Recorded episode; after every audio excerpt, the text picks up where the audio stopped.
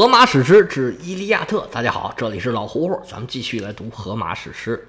上回说到，特洛伊老国王普里阿莫斯啊，正在城头观战，跟儿媳妇海伦俩人啊，在这指点江山，正在一个一个的认对方希腊联军里面的将领。忽听这个门洞里啊，这楼梯噔噔噔噔噔噔。一通乱响，上来两位使者。只见这二位使者啊，一个身背着一个袋子，袋子里头装两只小羊羔；另外一个手里拿着一个小桶，里面能装不少酒，有点像我们现在这个醒酒器。不过呢，它这个是长口的，便于从里面舀酒出来。我们的译者呢，管它叫做兑中，兑换的兑，酒中的中。还拿着金杯，老国王是什么人？一看就知道什么意思了。二位使者见到国王，赶紧施礼说：“国王陛下，我们奉大帅赫克托尔之命啊，来请您啊去主持祭祀典礼。这事儿啊是这么这么这么这么这么回事儿。”就把上回书的内容原原本本的跟老国王说了一遍。老国王当时是喜出望外啊，眼泪差点流出来。难道就这么容易，战争就这么结束了吗？连年征战呢，对于惨遭战争蹂躏的当地人来说，哎，那简直是无比的痛苦，生灵涂炭，民不聊生啊！再打下去，这日子就没法过了。看到战争结束的希望啊，老国王是毫不犹豫，一点都不耽误，赶紧上车，勒紧缰绳，驾，咔啦咔啦咔啦咔啦咔啦，快马加鞭冲出城门呐，恨不得马上把战争给结束掉。跟着他一起去的是联军的元老，叫安特诺尔。俩人是并排坐在车上，不多一时就赶到了两军阵前。老国王停马下车，走向了两军的中央地带。阿伽门农一看，哎呦，对方的国王来了，赶忙的起身相迎。双方互相施礼，寒暄几句，就准备开始祭祀了。手下人早已准备好的祭坛，在一个大桶里面倒满了红葡萄酒。两位主祭啊，用清水把手洗干净了。走上了祭坛，先由阿伽门农把羊羔抱在手里，他左胳膊挽着这个小羊羔，右手从肋下呲楞拔出一把匕首，这是希腊统帅随身携带的宝兵刃，吹毛利刃，锋利无比。在这个小羊羔的头上啊，揪起一缕羊毛，拿这个匕首呲楞给割下来了，然后把这一把羊毛啊。分给每一个在场的首领，无论是希腊联军和特洛伊联军，每位首领都捏着这么一小把羊毛。然后阿伽门农是高举双臂开始祈祷。原文写：“父亲宙斯，你从伊达山上督视着我们最最伟大、享领无上的光荣，还有无所不见、无所不闻的赫利俄斯、河流、大地以及你们。”地府里惩治死者的尊神，你们惩治那些发伪誓的人们，不管是谁，请你们作证，监护我们的世风。倘若亚历山德罗斯杀了莫奈劳斯，那就让他继续拥有海伦和他的全部财物，而我们则驾着破浪远洋的海船回家。但是。倘若棕发的莫奈劳斯杀了亚历山德罗斯，那就让特洛伊人交还海伦和他的全部财物，连同一份陪送给阿尔吉威兵众，数量要公允得体，使后人亦能牢记心中。如果亚历山德罗斯死后，普里阿摩斯和他的儿子们拒绝支付偿酬，那么我将亲自出阵，为获取这份财物拼斗。不打赢这场战争，绝不回头。祈祷完毕，阿伽门农拿自己的匕首朝着小羊羔的脖子，呲啦就给抹了。好可怜，小小的羊羔是血溅当场。阿伽门农把羊羔啪往地下一扔，这小羊羔还在地下蹬的蹬的蹬的蹬的，还在那挣扎了半天。阿伽门农看也没看，拿着酒杯走向那个大大的对缸，拿酒杯舀了一杯酒，唰洒在了地面上。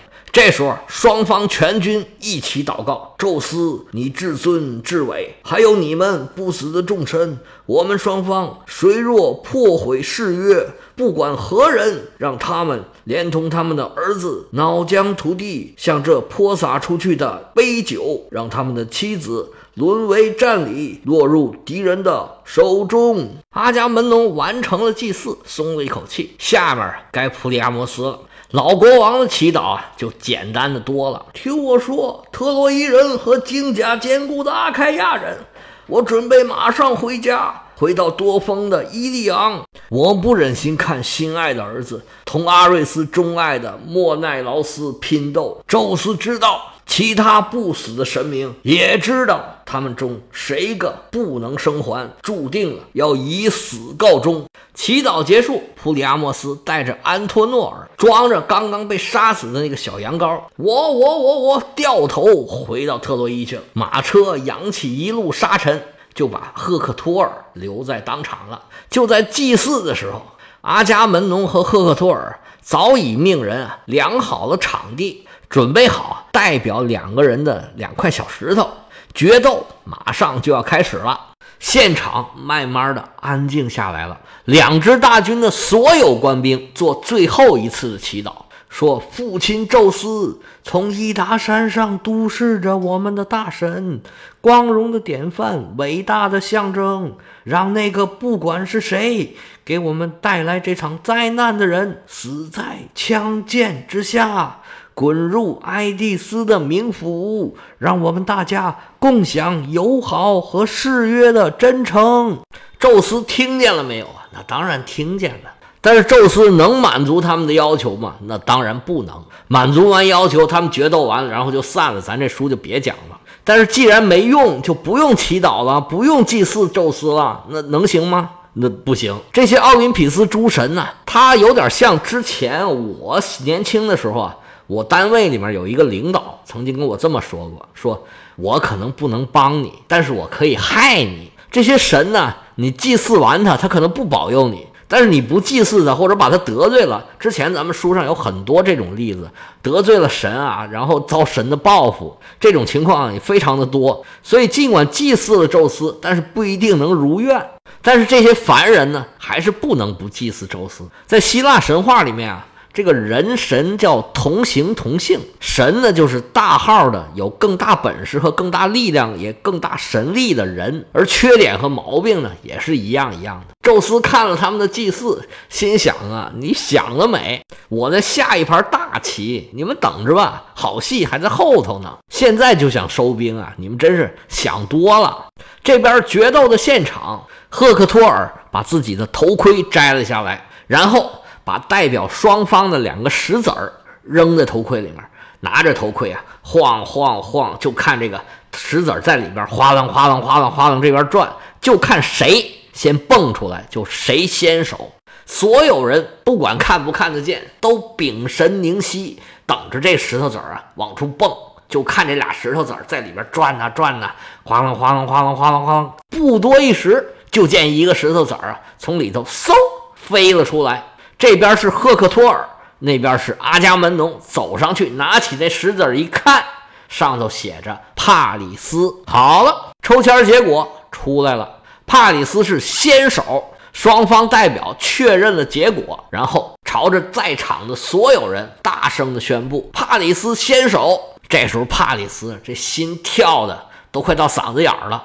决定命运的时候啊，没准待会儿就死在这儿了，能不紧张吗？没办法，紧张也得上啊！想当年的颜值巅峰美少年帕里斯，这时候啊已经是十年以后了，也还是个帅小伙啊！深吸一口气，定了定神，开始准备装备。先穿上镜甲，就是腿上这块甲，护住自己的小腿。这个镜甲锃光瓦亮，脚踝上那个扣啊是银子做的。接着要穿上胸甲，这胸甲呀。做工精美，上面有漂亮的纹样。不过这胸甲原来可不是他的，是他哥哥卢卡昂的。哥哥战死之后，才把这胸甲呀给了帕里斯。不愧是亲哥俩，这胸甲呀穿在帕里斯身上跟定做的一样，是一点儿不大，一点儿不小，正合适。当时做梦也没想到会有今天这种场合。然后。拿上他们标准的三件套武器，一把剑柄上镶着银钉的青铜大宝剑，斜挎在左肋下，左手拿着一个画着特洛伊人驯马者标志的这个大盾牌，右手顺手抄起一杆沉甸甸的标枪。待会儿先出手的就是这个。最后，旁边的人拿过他的头盔，这头盔啊，做工精美，上面装饰着特洛伊人独特的装饰标志，就是马鬃。帕里斯王子是穿戴整齐，一看，嚯，这小伙还是精神呢，威风凛凛，是英气逼人。不知道待会儿打仗的时候啊，英气还在不在？帕里斯王子披挂整齐。准备迎敌，抬眼一看，嚯，对方已经站好了。他的对手啊，阿伽门农的兄弟莫奈劳斯是个急性子，仇人相见分外眼红啊。自己被戴绿帽子的事儿啊，已然是尽人皆知。他恨不得呀，把帕里斯是生吞活剥了。他早就等不及了，早就把铠甲准备好，把武器收拾停当，在这儿等着帕里斯呢。看对方啊，慢条斯理的，一样一样往上套啊，他这边急的是哇呀呀怪叫啊！看见帕里斯从对方队列里出来，莫奈劳斯这眼睛都快喷出火来了，心里说：来呀来呀来呀来呀来呀，过来我就弄死你！一通鼓响，双方决斗正式开始。帕里斯是首先出手，他右手攥住长矛。瞄准莫奈劳斯的胸口啊，助跑了两步，使出平生的力气，就看这标枪啊，嗖，带着风声朝着莫奈劳斯就飞过来了。莫奈劳斯也不敢怠慢，瞅准了枪的走向，拿起盾牌了，嘡，这枪尖儿啊，正扎在盾牌上头，火星四溅呢。莫奈劳斯噔噔噔退了两步，一看这枪。枪尖扎歪了，这盾牌呀被扎了一个豁口。莫奈劳斯是安然无恙。莫奈劳斯一看自己没事儿，冲着帕里斯是哈哈大笑，哈哈哈哈哈哈！兔崽子，看我怎么收拾你！这回轮到莫奈劳斯来投枪了。莫奈劳斯是沉心静气，把全身的力气都凝聚在这个枪尖上，慢跑了两步，引枪发力，就看这个枪啊，日。恶狠狠地飞向了帕里斯，帕里斯王子也不敢怠慢，赶紧提起自己的盾呢，哐，挡住了对方的标枪。但是莫奈劳斯投的标枪啊，是势大力沉呐，通的一声扎烂了盾牌，捅破了胸甲。帕里斯心说不好，赶紧侧身。饶是如此，标枪还是把他穿的衬衣给撕了一道口子，刺啦，在身上划了一道血口。帕里斯长出一口气呀，哎呀，这捡了条命啊！眼见着一击不中啊，莫奈劳斯哇哇怪叫，拔出宝剑，欺身进步，就朝着帕里斯跑过来了。帕里斯是惊魂未定啊。一个恍惚，对手已经到了眼前了。莫奈劳斯高高举起自己的青铜剑，咬着后槽牙呀，心说：“小兔崽子，看我把你劈成两半！”帕里斯眼看宝剑已经举起来了，再拿手中兵刃来格挡，已然是来不及了。帕里斯眼睛一闭，心说：“完了，吾命休矣！”在场的观众啊，纷纷的惊呼啊，心想：“完了，决斗结束了。”就在全场呜的惊呼之下，莫奈劳斯是手起剑落，就听咔一下，这宝剑呢质量太差了，两边一撞，头盔凹下去一大块，宝剑是砍得粉粉碎。莫奈劳斯手里就拿着一个剑柄，他这个气呀，拿着一把突剑对着苍天拼命的怒吼啊！为什么不让我杀了他？为什么不让我杀了他？帕里斯挨这么一下啊，脑子都懵了，整个人躺在地下是完全站不起来了，就用残存的意识啊挣扎了两下，也没办法挣扎得动。莫奈劳斯冲过去，一把抓住他的头盔，拖着帕里斯啊就往自己的营盘里边走。头盔上有个牛皮袋儿。勒着帕里斯的下巴，把帕里斯勒的就喘不上来气儿了，在那儿一边挣扎一边，眼看着到了希腊这边了。莫奈劳斯是想拿一把剑，直接把帕里斯的头给割下来。一步两步，眼看着要进了希腊人的队列了。莫奈劳斯已经招呼人把剑给他了。就在这个电光火石之际，还有一步就进了希腊队列了。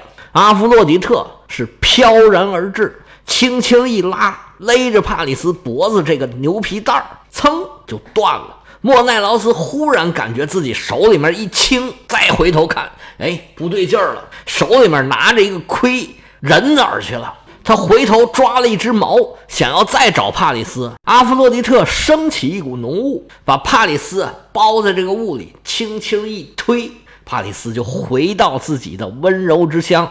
莫奈劳斯整个决斗场里面找不着人了，所有的希腊联军和特洛伊联军的人都找不着帕里斯，在这纳闷儿。暂且不提女神阿弗洛狄特呀，把帕里斯送回家之后，就去找了海伦。当时海伦还在城头啊，正在观看他们的决斗呢。海伦这心里面矛盾呢，手心手背都是肉啊，一个是前任，一个是现任，他正看得入神呢。